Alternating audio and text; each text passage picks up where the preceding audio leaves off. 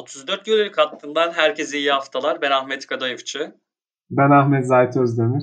Yine sizlerle beraberiz. Ee, bu hafta maalesef Fenerbahçe e, bir hayal kırıklığı yaşattı bize. Anadolu Efes'e eksikleriyle eksiklerine rağmen e, Panathinaikos deplasmanından mutlu dönmeye başardı. E, tabii Mitric'in performansı etkiliydi. E, neler söylemek istersin Ahmet? Nasıl da hafta senin için? Ya abi bu hafta biraz bizi hani bozmak için oynadı sanki Efes'te Fener'de. Çünkü e, seninle konuşurken Efes'te hep Mitsic'e çok salladık. İşte Anderson'ı çok övdük. Yoksa e, Fener'de işte birçok kişi övüyorduk e, ondan sonra. Hatta ahşap zemin kimlik kontrolünde Fenerbahçe'yi konuştuk falan. Ama baktığımız zaman bu hafta Fenerbahçe'de de hiç beklemediğimiz bir oyun vardı. Efes'te de haftalardır salladığımız Mitsic sonunda kafa bandını çıkardı. Yani saç kesmedi ama kafa bandını çıkardı. Mükemmel bir oyun oynadı. Kariyer rekoru kırdı. Yani e, Anderson'a den vurdum. Anderson da bu hafta savunmada pek hoşuma gitmedi. Savunmasıyla yükseldi falan diyorduk. E, bu hafta bir böyle bir bizi bozdular gibi. E, Efes'in bozması sıkıntı olmadı. Kazandı çünkü bu bunun sonucunda ama Fenerbahçe'de bir hayal kırıklığı vardı. Hani bizim de ötemizde, konuştuklarımızın da ötesinde e, büyük sorunlar vardı. İstersen e, bu sorunlara biraz bakalım. Evet Fenerbahçe'de Nando De Colo'nun sakatlığı vardı. Tabii burada e, zorlu bir periyoda başlayacaktı Fenerbahçe. İşte Barcelona deplasmanı üstüne çift maç haftasında Baskonya artı Real X'te yine deplasman. Sonra içeride Valencia ile oynayacaktı. E, bu periyodu nasıl geçireceğini merak ediyordu Fenerbahçe'nin. Yani ilki facia oldu. Hani e, eksikliğini hani çekiyoruzdan fazlasıydı biraz. Hani biraz da dekolodan bağımsız şeyler de oldu. Evet. Ee, yani onun dışında dediğin gibi biz hafta içinde hani ben Fenerbahçe'den bahsetmiştim. Beklentimin yüksek olduğunu bahsetmiştim. Sen de Dechampierre'den bahsetmiştin. Hani onların da verdiği bir mutlulukla diyeyim hani bu maçta hani kazanılır kaybedilebilir oyun anlamında bir beklenti oluşmuştu. E, tabii tam tersi oldu. Dediğimiz gibi bir hayal kırıklığı yaşadık. Yani ma- maçla alakalı hani basketbol adına hani konuşmak istediğim şeyler var ama herhalde ilk çeyreğin 7-8 dakikası dışında hani basketbol konuşarak anlatabileceğimiz bir şey yok diye düşünüyorum. Sen katılır mısın buna? Yani e, büyük oranda katılıyorum. Yani ilk yarıyı konuşabiliriz. Belki ikinci yarı yok ama ilk yarıyı konuşabiliriz diye düşünüyorum ben de. Yani De Colo'dan bahsettin. Şimdi onun sakatlığıyla birlikte 4 tane İspanyol takımıyla oynayacak Fenerbahçe arka arkaya. İşte biri yenilgiyle sonuçlandı. Yani De Colo bu süreçte yok ki en az bu süreçte. Sonrası içinde ne zaman dönür döner bilinmez. Ee, ya baktığımız zaman şimdi Barcelona bu haftadan önce e, Fenerbahçe gelmeden önce Alba Berlin'e karşı sezonun en büyük farkını yapmıştı, kazanmıştı ve çok konsantreydi. Hatta yani Yasikevicius 20 sayıyla önde girdi devreye Alba Berlin maçında. Devreden dönerken şey falan diyordu böyle hani savunmamız kötü falan diyordu. 36 sayı yediği bir maçta. Hani 56 sayı atmışsın babacım yani. Böyle Obradoviç vari bir açıklamayla döndü. Sonra Alba'ya büyük bir fark attılar. Şimdi bu hafta Fenerbahçe maçına gelirken o, o konsantrasyonları devam ediyordu ama yani Fenerbahçe'nin bu kadar düşük olacağı ve ikinci kez sezon en büyük farkını atmış oldu Barcelona. Fenerbahçe'nin bu kadar düşük olacağını herhalde kimse beklemiyordu. Çünkü tamam De Colo yok. Hani takımın lideri büyük anlam büyük oranda her şeyi yapıyor. Ama geçen hafta Kimki'yi De Colo'nun hani oynayamadığı, süre alamadığı bir maçta kazandı Kimki'ye karşı. Yani ne o savunma enerjisi vardı, ne bahsettiğimiz o açlık vardı, ne bahsettiğimiz Pierre, ne bahsettiğimiz Brown, e, işte ne bahsettiğimiz o e, Veseli, yani hiçbir şey yoktu sahada. Ya bu açıdan De Colo'dan bahsedebileceğimiz tek kısım takımın lideri yok. Ee, ve hani Barcelona deplasmanındayız. Barcelona çok formda. Onlara alınacak önlemler bizi kurtarmaya yetmez gibi bir bakış açısı vardı sanki. Yani başka bir şey çıkaramıyorum çünkü gerçekten açıklaması yoktu. Evet evet. Yani kim ki maçının başında gitmişti Dekolo sakatlanmıştı.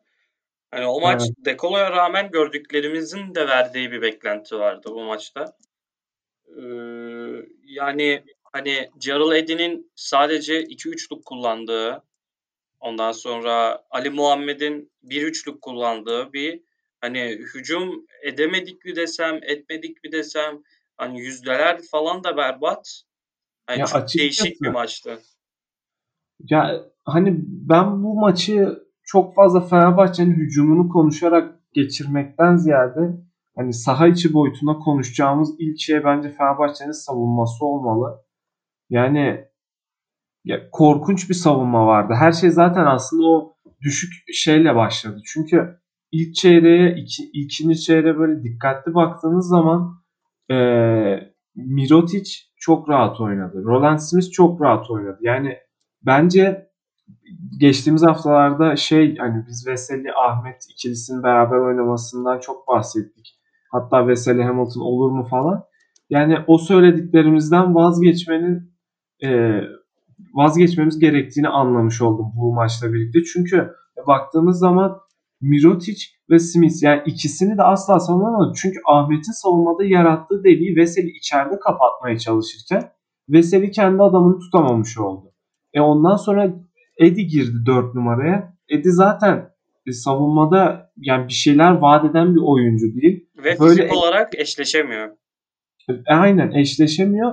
E, hayır öte yandan şimdi iki Smith de e, şeyde e, Mirotic de dışarı, dışarı çıkan uzunlar. Yani Edi o hareketi de sevmiyor savunmada. Yani pasif bir 4 numara olmadığı sürece Edi'nin 4 numara savunması çok zor. Ee, yani bu yüzden mesela o Veseli'nin 4 numarada kullanılması bu tarz oyunculara karşı büyük sıkıntı. Neden? Çünkü Ahmet içeride çok büyük delik yaratıyor. Belki hani Ahmet yerine böyle etkili bir savunmacı olsa uzun olarak olabilir ki Hamilton'dan yana da vazgeçmemin sebebi artık gerçekten Hamilton kafada silinmiş durumda. Yani bu maçta bile hani işte maçın ikinci yarısı garbage time olarak oynandı ve Hamilton ona rağmen sadece 3 dakika sahada kaldı. Yani bugün Türk Telekom maçı vardı. Kadroda yoktu. Yani baktığımız zaman Hamilton'ın e, kafadan silindiği algısı oluşmaya başladı bende. O yüzden yani tamam hücum tarafında zaten e, çok hoşuma gitmiyordu. Hatta 7 dakika ortalamayla oynuyor Hamilton. Ve maç başına bir top kaybediyor. Abi 7 dakikada bir top kaybetmemen lazım. Hani gibi böyle Hamilton'ın artık o aslında görmek istediğim savunma tarafını bir tarafa koydum. Çünkü Kokoşkov'un e, yani durduk yere böyle bir artık e, hani durduk yere süre almıyor falan diyeceğimiz bir aşamaya geldi sanmıyorum. Çünkü biz antrenmanları da göremiyoruz. Yani muhtemelen o e, ışığı görmediği için oynatmamaya devam ediyor. E, hatta yani bilmiyorum Alex Perez transferiyle birlikte Westerman'ın gidebileceği konuşuluyor. Belki Hamilton'da onlar arasında olabilir. Ne dersin? Yani evet hani bu maçta da izleyemedik. Dediğin gibi biz işin antrenman kısmını da göremiyoruz. Hamilton'a dair bir artık beklentimiz veya ilerisi için yani pek bir konuşmanın anlamı yok yani artık anladığımız gibi. Ee, Alex Perez dedin yeni transfer onu da Fenerbahçe bloğunu bitirirken konuşacağız. E şimdi maça başlarken dekolun olmadığından bahsettik ve ilk çeyrek hani göze çarpan şeyin savunma yapamayışınız olduğundan bahsettik. Evet. Peki e, Leo Westerman Nandi De Colo'dan daha iyi bir savunmacı. Ona rağmen daha iyi bir savunma beşiyle başlıyoruz. Ve inanılmaz kötü bir savunma yapıyoruz. Peki bu savunmanın kötü olması sadece Ahmet'e mi yorabiliriz yoksa başka şeyler de oldu mu sence? Yani gördüğün başka bir şey oldu mu bu savunma sürecinde?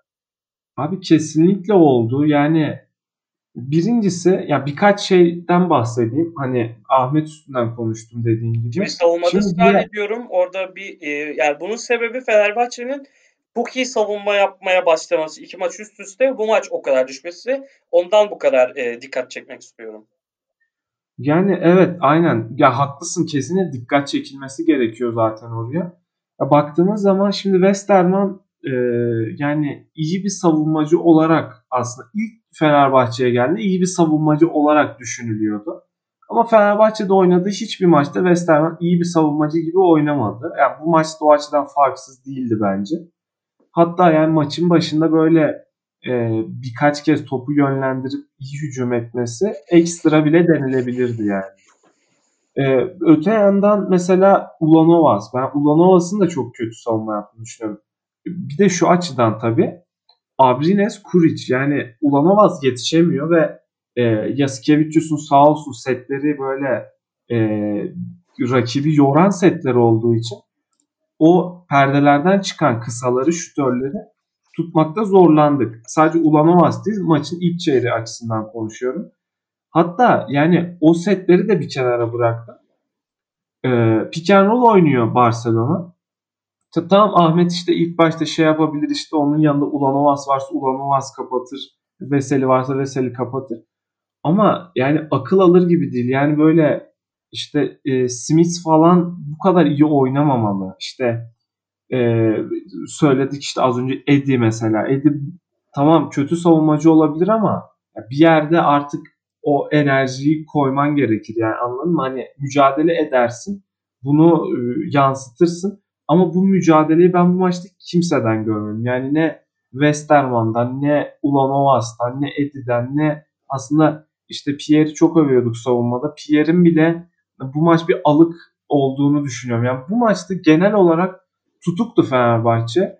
Yani bunun sebeplerini tabii daha içeriden e, duymak gerekiyor, konuşmak gerekiyor.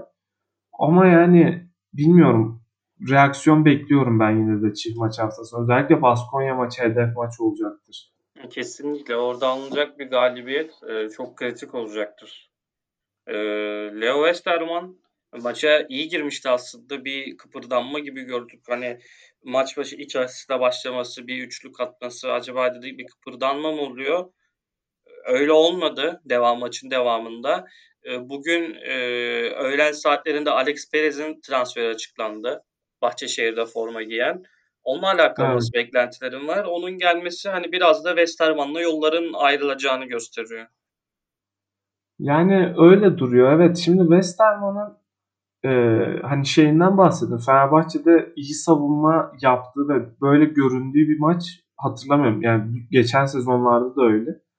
E, zaten bu sezon 3. maçına çıktı. Yani form tutma açısından da sakatlıklarından dolayı bir türlü e, oyun içine de giremiyor. Ama 3 maçta oynayıp 7 top kaybetti mesela. Hani e, top kaybı açısından da biraz can sıkan bir şey. Kokoşko'nun canını sıkan bir oyuncu. Yani baktığımız zaman hücumda kattığı şeyler neler? Abi hücumda sivrilen bir tarafı yok zaten West Ne işte güvenilir bir şutör diyebiliyorsun. Ne güvenilir bir e, ikili oyun yönlendiricisi diyebiliyorsun. Ne işte topsuz oyunlarda etkilidir, iyi kat eder diyorsun. Hiçbirinde Westerman'ı sayamıyoruz. Alex Perez'e geldiğimiz zaman e, yani bir kere şunu söylemek gerekiyor. Euroleague seviyesinde aslında Euroleague seviyesine çıkmaya hak etmiş bir oyuncuydu. E, Riga'da ve Banvit'teki iyi oyunundan sonra zaten geçen sene Jalgiris'e transfer oldu ama e, babasının ve galiba dedesinin yani ailesine iki ya da üç kişinin kanser olduğu bir sırada Jalgiris'e gidiyor. Ve bir türlü kafa olarak odaklanamıyor. Orada 7 maça çıkıyor. Çok parlak bir performans sergilemiyor. Ama geçen sezon sadece Euroleague'de 7 maç oynamış bir Alex Perez var. O yüzden geçen sezonu baz alamayız. Yani elimizde Perez'i Euroleague'deki maçlarına göre baz alacak bir şey olduğunu düşünmüyorum ben. Baktığımız zaman bu sene Euro Cup'ta e, ilginç maçları var. Yani 14 sayı ortalamayla oynuyor. Hani sayı atmadığı son işte Unix kazan maçı var. E, işte 2 sayı attığı maç var ama 33 sayı attığı bir Unix kazan maçı daha var yani. O açıdan Perez'in istikrarlı mı e, sorusuna böyle bir soru işareti taşımak gerekiyor diye düşünüyorum. Ee, ama en azından Perez'in iyi olduğu yönleri ki bugünkü e, galiba Bursa Spor'u yendi Bahçeşehir e, Süper Lig'de. Orada 13 asist yaptı. E, Perez'in en önemli özelliği bu topu yönlendirebilen bir oyuncu olması. Yani bu açıdan en azından Fenerbahçe'ye sağlayabileceği bir artı var. Şimdi Dokolo Brown uyumundan çok konuştuk biz. Hani uyum sağlamak zorundalar birbirlerine. Ama Dekolo çıktığı zaman Brown'un oynattığı oyun Dekolo gibi olmuyor. En azından Alex Perez'de ben şunu görüyorum. Hani böyle bir Nick Calates yan sanayisi gibi. Ee, yani düşük kalibre bir Calates gibi en azından hücumda çok istikrarlı bir şut e, e, vaat etmese de o ikili oyunları oynayabilecek, topu yönlendirebilecek, boş şutu yani hücumu yönlendirebilecek bir özelliklere sahip olduğunu söylemek lazım. E, peki Fenerbahçe'de olur mu? Ben belli maçlarda etkili olup e, iyi bir rotasyon katkısı vereceğini düşünüyorum. E, hele de Westerman'dan daha önemli bir rotasyon oyuncusu olacağını düşünüyorum. Ama onun istikrarı açısından bir problem yaşanabilir. Yani benim e, baştaki soru işaretim bu. Savunma tarafındaysa e, yani tabii ki bir Brown olmayacak. Yani asla hatta o seviyede değil. Yani Dekolo gibi savunmada defekt yaratabilecek bir oyuncu da olabilir hatta. Evet. Yani transferin şeyden dolayı yapıldığı herhalde yanlış olmaz. Dekolo varken ya da yokken bir oyun kurucu eksikliği olması, topa yönlendirici eksikliği olması. Evet. Oyuncu da bu yönüyle göze çarpan bir oyuncu. Yani evet, umarım yani, takım oyun sağlar. Yani, evet Bobby Dixon da mesela guard ama Bobby Dixon'ı biliyoruz. Kısa süreler girip üçlükleri, şutları ve o tempoyu yükseltmesiyle e, öne çıkıyor. Yani gerçekten top yönlendiricisi açısından Brown da çok böyle saf bir yönlendirici değil. E, geçiş hücumlarında çok iyi taşıyabiliyor topu tabii ki ama e, baktığımız zaman esas görevi ve esas vaat ettiği şey bu değil. O yüzden Alex Perez'in e, bu açıdan bence önemli artılar sağlayabileceğini düşünüyorum. En azından bu geçiş sürecinde de çok önemli olacaktır. Evet evet. Panathinaikos Anadolu Efes'e geçelim. Vasilya Mitsic ee, e, eklemek istediğin bir şey var mıydı Fenerbahçe ile alakalı? Yani Fenerbahçe ile alakalı küçük bir şey daha söyleyecektim. E, çift maç haftasında İspanya deplasmanında Baskonya, önce Baskonya sonra Real Madrid. E, Real Madrid'in yani çok formda bir sezon geçirdiğini düşündüğümüz zaman yani Campazzo'nun gidebileceği, e, gideceği bir ortamda e, yani Real Madrid zorlanabilir. Ama eğer Baskonya'yı yenerse Fenerbahçe Real Madrid'e kaybetse bile en azından çift maç haftasını bence kazançla kapatabilir diyebiliriz. Ki e, Real'e kaybediyor olsa bile maçın içinde olarak yani e, maçın o işte CSK Moskova maçındaki gibi hani maçın içinde olması gerekiyor. Ki ben bu reaksiyonu bekliyorum. E, bence daha dirençli bir Fenerbahçe izleyeceğiz e, dar rotasyonlu Baskonya, form tutamayan Real Madrid'e karşı da e, galibiyetler gelmesi beklenebilir. Özellikle en az bir galibiyet bekliyorum ben Fenerbahçe'den. E, De Colo'nun yokluğunda da en kritik hafta zaten bu hafta olacak gibi duruyor. Evet evet dediğin gibi Baskonya bir hedef maç olmalı. Kesinlikle aynen öyle. O zaman Efes'e geçelim. Geçelim abi. Efes Efes tarafında daha tatlı şeyler yaşandı. Abi Vasilya Mitsic bandını çıkarınca böyle oluyorsa saçını üçe verse ben düşünemiyorum olacakları. Yani sıradaki hamle olarak bence bizim Vasilya Misic'e ulaşmamız gerekiyor. Ee, bir şekilde ulaşalım ve ona bu tavsiyeyi verelim. Bence bu bilgiye tavsiyelerimize ihtiyacı var onun. Abi kesinlikle. Anadolu Efes tarafında Shane Larkin maç günü kadrodan çıkartıldı. Tahmin ediyoruz ki dizindeki rahatsızlık sebebiyle. Dunstan bir ay olmayacağı geçen haftadan söylenmişti. Bir retinasında problem yaşıyordu. Evet. Ee, Tolga Geçim yoktu. Sertaç Şanlı yoktu. 5 numara bu, pozisyonunda yine evet. zorlanacağını bekliyorduk Anadolu Efes'in pot altında. Ee, ki öyle de oldu. Yani ilk periyot hani sadece uzunlardan pota altında yediğimiz sayıları bir yana bırakıyorum. Hani maç boyu kısaların potaya e, kolay penetre ettiğini gördük. E, onlarda Nedovic, Zeg August yoktu. Yani eğer olsalardı hem dış şut, dış şut tehdidi olarak Nedovic problem olabilirdi. E, çünkü bu maç kötü bir şut performansı gördük. 3 sayı çizgisinin gerisinden Panathinaikos. Ee, yani 3 sayı çizgisinin gerisinden takımca 23'te 7 attılar. Yani sadece 7 üçlük attılar maç boyu. Evet. Ama bizde de Shane Larkin yoktu. Hani biraz da durumu dengeye getiriyor diyebiliriz. Abi e, şeyi unuttun. Boboa maçın başında. Evet, evet, evet, evet. Boboa da maç başında sakatlandı ve Efes maçı 8 kişilik rotasyonla oynadı. Yani Boboa'yı saymıyorum. Skor katkısı olarak da 7 oyuncudan skor katkısı alabildi.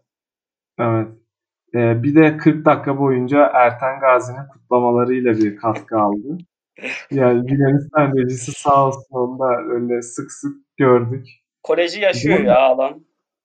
Yani aynen bu o kolej havasını gerçekten takımın genelde yaşlı olduğunu düşünürsek o kolej havasını yaslıyor takıma yani. Evet evet. Yani bench'te pek olmayan şeylerdi bu geçen sene. E, bunları görmek güzel bu sene. Aynen. Hani Larkin mesela Larkin bench'te olduğu zaman böyle e, muzur şeyler yapan bir oyuncu ama Larkin de çok bench'te olmadığı için o yüzden çok bench'te böyle şeyler görmüyorduk. Yani Erten Gazi'nin takımda olması aslında bu açıdan bir şey getirdi ama Yunanistan rejisi olmasa yine biz bu kadar görmezdik. Yani evet, sağ evet. olsun onlar eksik etmedi yani.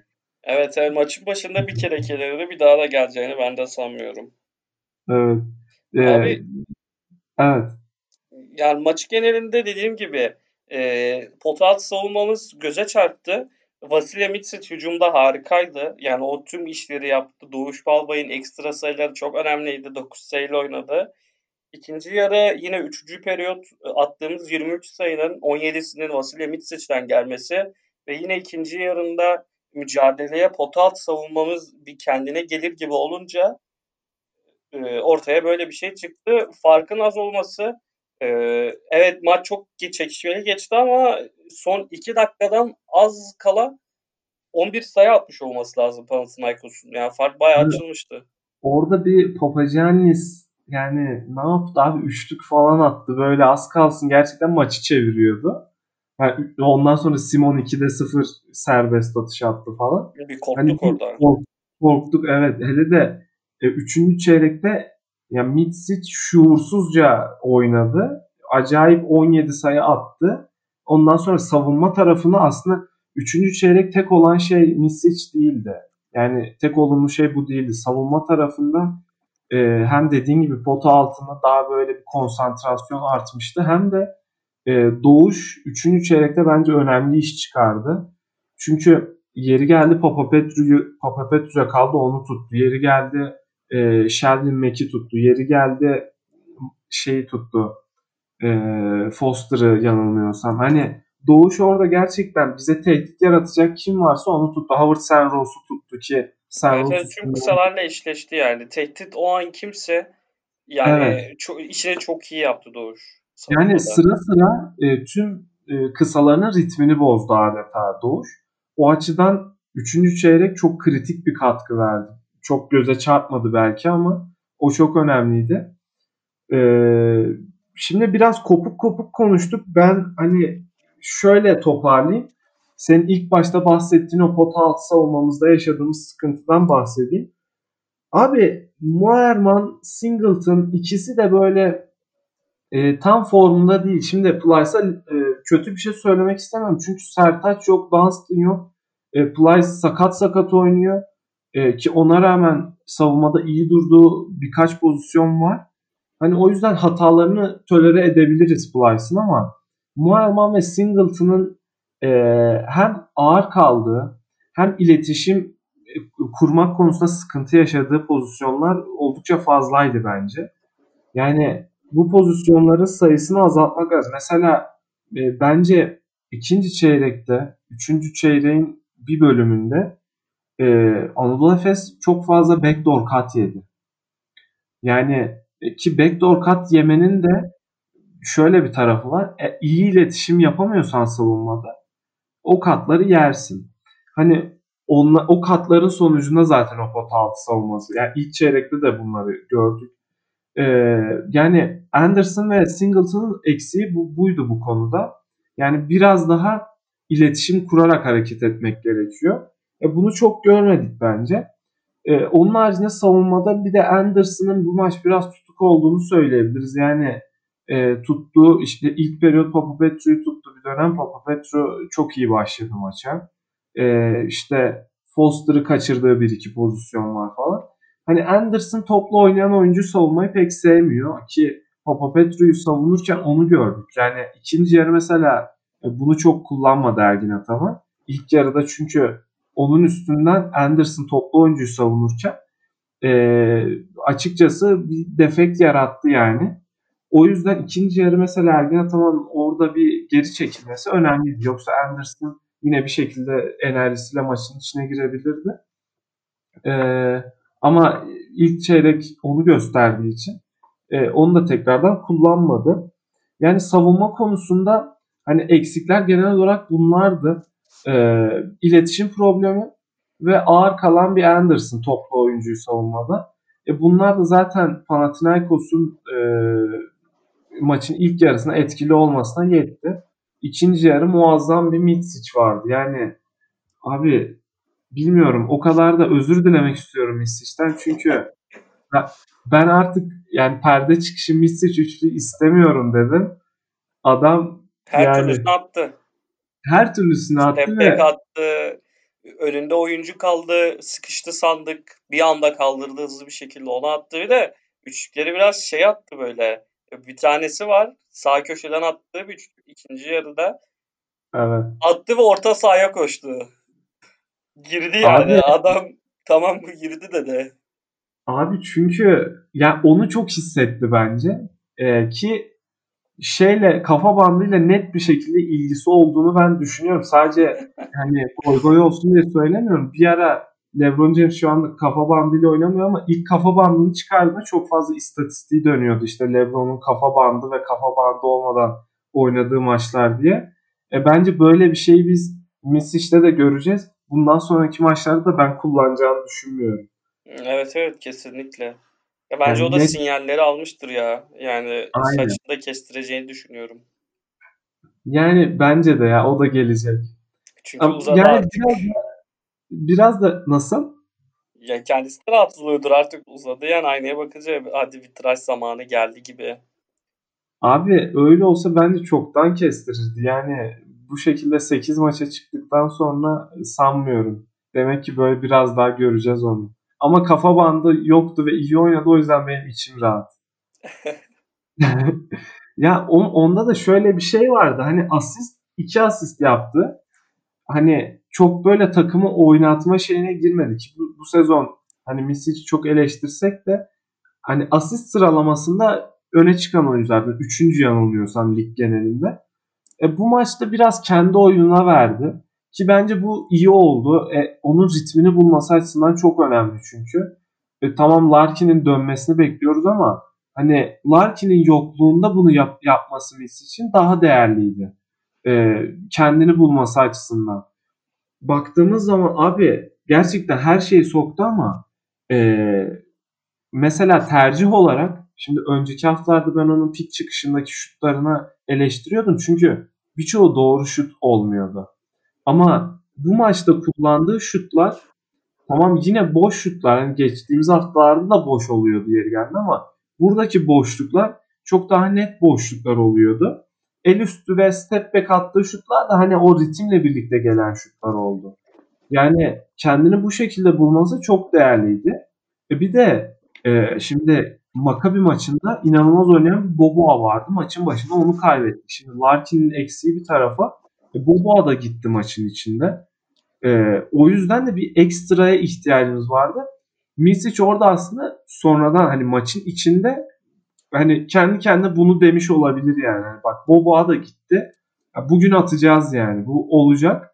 Ki oldu. Yani 14 sene sonra o Akala galibiyet e, Misic'in kariyer rekoruyla gelecekmiş yani. Evet evet yani kesinlikle hem Larkin'in hem Boba'nın bir anda olmaması biraz da kendisinin o e, top kullanma özgürlüğünü de kendisine açtı. Hani top kullanmayı seven bir oyuncu ama top kullanmaktan öte hani e, atmak hani onları kullanmak zorundaydı biraz da. Hani ekstrası olmayacaktı. Yani çünkü iki skorerinden yoksunsun. Dunstan'da sayarsam 3. E, o topu artık kullanman ekstra değil. Yani topu zaten kullanman gerekiyor. Ki kullandı ve çok da verimli attı. Ortaya da 33 sayı çıktı. Aynen öyle. Ee, şimdi baktığınız zaman bu maç değerliydi. Bu arada ben Panathinaikos için de bir şey söylemek istiyorum. Ee, iki oyuncu hakkında ve koç hakkında. Şimdi Sheldon Mack yeni transferleri. Sheldon Mack geçen sezon Milano'da korkunç bir sezon başlangıcı. Zaten sonra ayrıldı. Ama Sheldon Mack'in ben daha yani Panathinaikos'a daha uygun olduğunu düşünüyorum. Çünkü hedefler o kadar yüksek değil. Ve kısa kısa sürelerde, yeri geldi uzun sürelerde o skor katkısını verebilecek bir oyuncu ki ilk maçında bence e, Efes'e biraz sıkıntı da yarattı. E, ve Papagiannis hakkında abi. Yani Papagiannis bu sene şimdi hiç beğenmediğim bir oyuncuydu daha önce. Ama bu sene yavaş yavaş ısınmaya başladım ona. E, belki zayıflamasından mı bilmiyorum. Ama kesinlikle hani bu e, sadece maç sonunda soktuğu üçlük değil. Bir pozisyonda yani uzak bir orta mesafesi de var. Yani böyle şut atmaya başlayıp e, böyle içeriden bitiriciliğini böyle kuvvetli devam ettirirse Papagiannis o en azından süre alabilen bir oyuncu haline gelmesi bile bence iyi olur. E, bunlar gözüme çarptı. Koç hakkında da şunu söylemek istiyorum. Şimdi elindeki malzeme çok e, kuvvetli değil ama enerjiyi sağlamasıyla, o kimyayı yakalamasıyla bence Panathinaikos'u önemli işler yaptırıyor.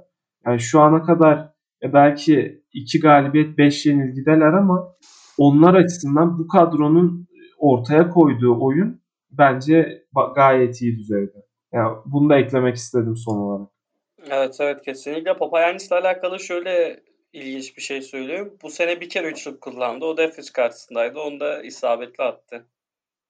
Yani evet bilmiyorum ama çok rahat attı. O yüzden hani buna ilk defa şey hani Veseli'nin de öyle üçlükleri vardı. Yani 3-4 sezon önce böyle 3 e, tane üçlük kullanıp hepsini e, sokmuştu falan. Böyle ilginç statistik vardı. E, hani Papagiannis'in şutu atış şekli böyle çok güvenliydi. O yüzden hani bunu daha sık görebiliriz gibi hissettirdi bana. Görmesek dahi bu sezon e, üstüne koyduğunu söylemek gerekiyor ki rotasyonda da çok fazla opsiyon olmadığı için e, ona yatırım yaptığını zaten biliyoruz Panathinaikos'un yıllardan beri. Umarım onlar açısından boşa çıkmaz çünkü e, sevmiyordum. Şu an biraz kanım ısındı en azından şey olsun hani o da iyi oynayabilir. Evet evet. E, abi Efes haftaya çift maç haftasında evinde Bayern Münih'le oynayacak. Sonra deplasmanda kim kiyle oynayacak? Bayern Münih aslında maç nasıl olacak çok merak ediyorum. Çünkü Bayern Münih çok fizikli bir takım. Önemli oyuncuları evet. var ve e, Dunstan yokluğunda hani Sertaç yetişecek mi bilmiyorum. E, fizik olarak çok iyi gözükmüyor Efes. Yani bu maçta da gördük ki e, pota altı savunmasında problem yaşıyoruz. Bu Bayern Münih maçında bir defekt yaratabilir diye düşünüyorum. Ne düşünüyorsun o maç hakkında? Abi o maç e, ya beni korkutuyor açıkçası. Çünkü Bayern Münih e, rebound konusunda çok ön plana çıkan bir takım. Hücum reboundu konusunda özellikle. Yani içeride Jalen Reynolds olsun. E, hatta sadece onu sayabilirim bu rebound açısından. Hani Radošević ve Malcolm Thomas'tan o kadar ürkmüyorum ama Jalen Reynolds enerjisiyle bağıra çağrı oynayan bir oyuncu olduğu için Plyce'a da çok ters gelir gibi duruyor. ee, ve şöyle bir şey var. Wade Baldwin, e, Nick Weiler-Bepp e, kimdi? Şiş, e, Lucic, Lucic. Hani e, baktığımız zaman inanılmaz bir kısa rotasyonu.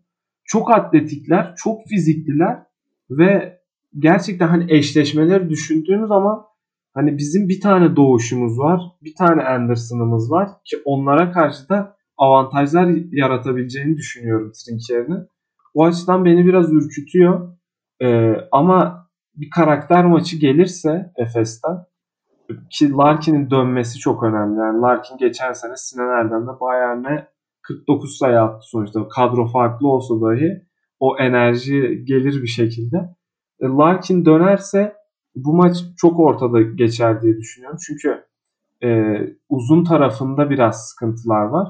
Ki çok da penetreci kısaları var Bayern Münih'in. Sadece hücum reboundu açısından değil çok da penetreci kısalar olduğu için e, beni biraz ürkütüyor.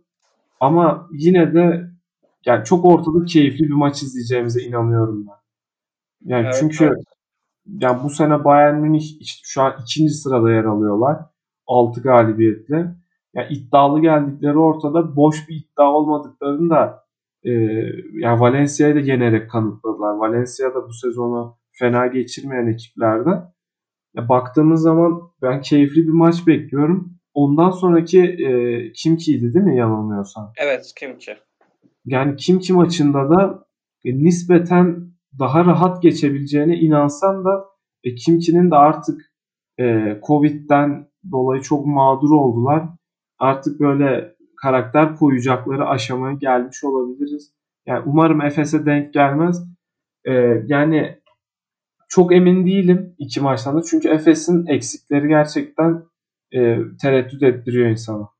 Evet evet kesinlikle yani onlar da pota altı savunması çok iyi yapabilen bir takım değil. Ama hücum kısmında hani Greg Monroe'lu olsun, Jerebko'yla olsun etkili olan bir takım. E, kısa savunmamız yine o maçta çok önemli olacak. E, Şved'e karşı nasıl bir savunma yapacağız? Gerçi o, o, o açıdan Anadolu Efes daha şanslı bir takım çünkü Doğuş Balbay faktörü var.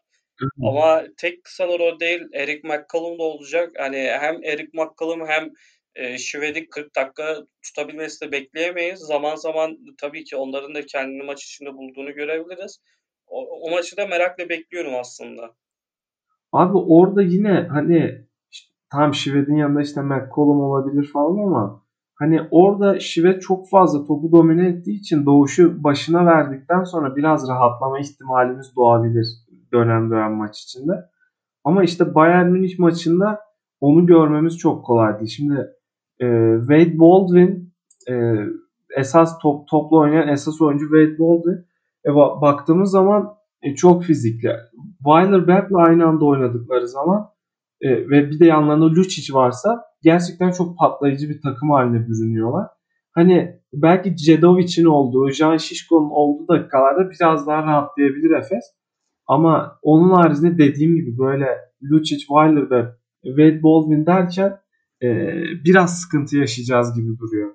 Ama bu sıkıntıları atlatmanın yolu biraz da hücumda olabilir. Eğer takım hücumda ritmini bulursa ki Bayern'in o açıdan e, en iyi takım olduğunu söyleyemeyeceğiz tabii. Yani onlara e, bir şekilde hücumda ağır basarsak zamanla o dirençlerini kırabiliriz. Sonuçta galiba Sinan Erdem'de maç. Evet. Ben Panathinaikos maçına dönmek istiyorum. Vasile Mitsic ile alakalı ben bir noktaya çok takılmıştım. Mitsic bence bu maçı bir intikam olarak görmüş olabilir. Çünkü geçen sene Oaka'da 6 sayı, 2 rebound, 3 asist, 7 top kaybıyla oynamıştı. İnanılmaz kötü bir maçtı. Yani evet. kötü oynamasının etkisinden ben bir süre çıkamamıştım. Ona çok iyi bir cevap verdi bir sezon sonra. Hatta biz geçen hafta galiba geçen hafta konuşurken bu maçı söylemiştik. Panathinaikos'a karşı kötü oynadığı maçı. Evet, evet. evet. Bu, bu detayı iyi yakaladın.